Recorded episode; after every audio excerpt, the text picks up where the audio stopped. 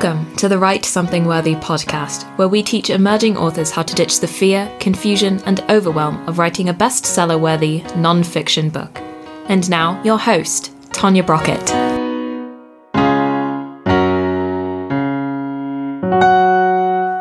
Greetings, everyone. Tanya Brockett here. Thank you for joining me today, where we're going to talk about how to write a book description. This month and over the past quarter, I have had several authors who have launched their books. There are still more to come in this month. And I am so excited for them because it's a great opportunity for them to, you know, embark on a new journey, right? Well, one thing that all authors have to keep in mind, especially if they're going to publish independently, is their book description. Unfortunately, there are many authors who treat their book description as a place to dump their table of contents or something from their book instead of using it as the prime real estate that it is.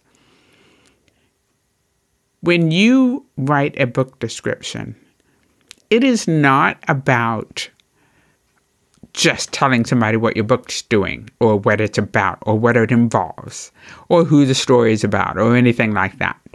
Your book description is an ad. Your book description is a sales tool. Your book description is designed to turn browsers into buyers. That's its job. Therefore, it should not be taken lightly. It is not something that should be relegated as an afterthought when you're uploading your book to your online book e-tailer. That is not what it should be. It should be a carefully thought out, copywritten document that helps you to sell your books. You want it to be interesting, you want it to be engaging, you want it to hook your potential buyer, you want it to sell them. You want them to take action. And what is that action you want them to take? To buy your book. That's what it's for. So let's make it that way. Years ago, I wrote a blog post that is on Hallagen Ink's website, hallagenink.com, H A L L A G E N I N K.com. And in that, it is entitled, uh, on the blog post itself is entitled Your Back Cover Equals Prime Real Estate because it does. But, but also the back cover of your print book can also mirror the book description that you will have online for your ebook. They can be used interchangeably. Have you ever had somebody tell you about their book and it just bored you to tears. For example, if you were to come on my podcast and I say, Oh, so tell me about your exciting new book you're about to launch, and you sit up there in a monotone voice and tell me, My book is designed to help people to really see the value of gratitude in their lives so they can be more grateful. Wow. Uh, I'm sorry, I was just waking up. What did you say? How boring is that, right? So, a poorly written book description sounds just like that. A boring, monotone description of your book that tells me nothing compelling that makes me want to buy it. Now, mind you, I love gratitude. I believe in expressing gratitude on a regular basis. But that would not compel me to read your book about gratitude a book description is going to have to do more than that. So, I want to tell you about some of those elements that a good book description should have. But before we get into those, there's something you need to have a very clear understanding about. And that is your ideal reader. Your ideal reader is the one that you're writing this description for. It doesn't matter if there are 50 billion other people out there who are not going to pick up your book and read it. Your book is not for them. Your book is for your ideal reader. So, as long as your message is appealing to that ideal reader, it doesn't matter about anybody else. If your book is specifically for black women in corporate America, then it doesn't matter if the stay at home mom isn't interested in your book, right? You're not writing to her, you're writing to the corporate executive. Understanding your ideal reader, I believe, is the first important step to really writing a good book description. And as you know by now, the Bebop course that we have at outlineyourbooks.com really helps you to start getting a feel for your ideal reader down to the point where you will create an ideal reader avatar. You know, some of my clients, you know, have avatars. There's Troy, there's Sue, there's Bobby, there's Marcus. Everybody has an avatar that they write to. Your book description should be writing to your avatar that your book caters to. Once you have that, and you understand the marketing importance of it, you'll be on your way. So let's talk about just really quickly some of that marketing importance. If your book is actually on a shelf in a bookstore, then somebody's going to pick up your book and look at your front cover. They may spend three seconds doing that. They flip it over to the back of the book and they spend the next eight seconds reading the back cover copy. That back cover copy is that book description that you are going to use to pull that prospect, that browser, inside of your book so that they will then go buy it. Eight seconds. So, what that means is you can't waste time starting your book description with your bio, for example. Nobody cares about you at this point. They need to know that this book is going to do something for them. So they don't care the who at this very moment. They first got to figure out the what and why before they care about who's delivering that. So don't start your bio ever at the beginning of your book description. Don't do that.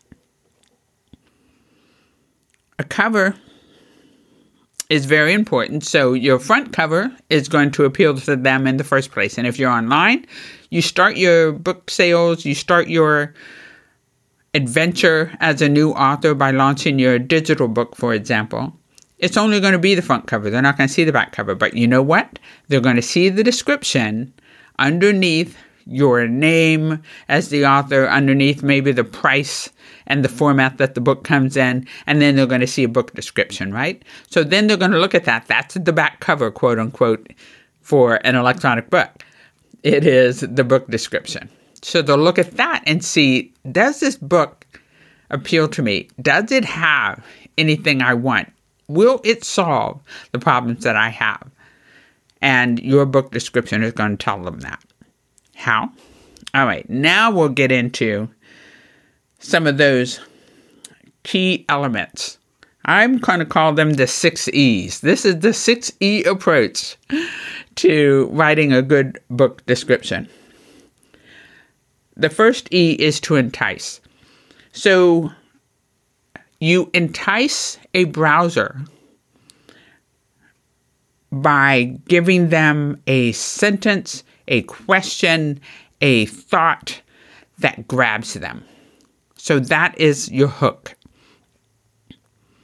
That bold claim, that crazy statistic, that sensational fact, that compelling idea, that intriguing question, that is what's going to hook them in the first place in your book description.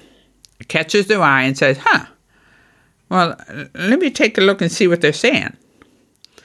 After you do that, you do the enticing. Now you have to emote. You emote by having them feel whatever that pain is that your book is designed to solve. So you want to use emotional language. You might want to say something like, Do you struggle with? That struggle word is a key word that you might want to consider. I'm going to give you a few examples of some of my authors' back covers after we go through some of these steps. But, you know, sometimes it's just really a simple thing. Here, let me give you one example from one of my authors. That pain point. Do you feel stuck in your career and powerless to change it? Bam! That's exactly what I'm dealing with. Let me read on and see what else they have to say, right? If that's where you are, and this book is catered to you, then there's probably going to be something in there that's going to be helpful. All right, the next E is ease. You want to offer your browser a benefit statement that says what they are going to gain by reading your book. You give them the solution to the pain that they are feeling. For example, in that career book, you can learn these key principles to accelerate your career and shift from being stopped to unstoppable. Boom. Hey, Dad, I need that. How's it going to do that? And then you'll want to read more, correct? So you want to have some clear statement of benefit. No wishy washiness. Maybe you'll feel better, maybe you won't. No. This book will help you too. Bing, bang, boom. You want to express clearly, maybe in a bullet list, or if you're writing it out in text, a sentence or two. You don't want to have excess verbosity on the back cover of your book. Ultimately, you're only going to have about 200, maybe as many as 250 words on the back cover of that book. So we don't want to waste words by adding a bunch of other fluff and stuff. We want to get to the point. What are they going to gain? What are they going to feel like when they put that book down? How much better will they be after they finished your book? What will they be able to achieve as a result of knowing and applying what you have put in that book? Express that. The next E is to express. Here you want to express why you're the one to share this information. What way can you give a tidbit to indicate that you are an authority in this area that has the right to share this information? Can you tell them the best selling author of blank tells you how to la la la la, or a leading IT consultant for blah blah blah, or you know, publishing consultant and veteran book coach tells you just that the other these are kinds of ways that you can express your expertise so that they know that you've got something of value to share. Express your expertise. Another way that you can do the expression of expertise is having the social proof. You can have other readers write a blurb that expresses that expertise. If you have used our book launch tool, for example, you might already have several blurbs from your closest friends and colleagues or your mail list who have already read a review copy of your book and they have written a blurb about it. That social proof can also express that expertise for you. Next, you want to engage them, engage the readers by making them want more. You like you give them these bullet points of what they're going to gain from the book. You give them some excitement and hope that they'll be able to solve their problem, but you leave them wanting more. That's a phrase that Art Schlossberg, a um, a a wonderful uh, presentation master uh, shared that I learned, I don't know, 20, 30 years ago. Leave them wanting more. You can do that in expressing that in your book. Finally, the final E is to enroll them. You want your browser to turn into a buyer. And the best way to do that is to invite them to become a buyer. Don't assume that after you've shared this fabulous information about how this book can ease their pain and solve their problem and in these ways, but oh, there's more. You don't want to just leave them hanging. So, what you want to then say is, so buy this book today and be on your way to your solution in some way or another. Or, you know, get this book now so that you can start blah, blah, blah. Whatever it is, whatever that call to action is, that buy this book if you want to change your life today kind of thing, put that in there. Tell the browser you want them to become a buyer. Buy this book now. It will help you to start blah, blah, blah. Tell them what you want them to do. Don't just assume they know what you want them to do. Tell them. Simple. The 6E approach to writing a good book description is to entice with a hook, emote the feelings and understanding of the reader's pain, ease that pain with the promise of a solution that your book provides, express your expertise and why you or the book can help them, engage your readers with a few bullet points on on the how, you know, how the book is going to get them to their solution, but you leave them wanting more and then enroll them by inviting them to take action. Those are the six key elements, the six E's of writing a good book description. And this is important right now because I have so many authors who are about to launch or who have just launched their books. And here's the beautiful thing even if you have already written your book description, even if it is already up on, you know, whatever digital platform you're using, you can go change that. You have access to your account. You can update your book description. It may require some time to change or approval or what have you, but change it because those who change their book descriptions to make them more keyword rich or to make them more compelling or to give that call to action will find themselves selling more books.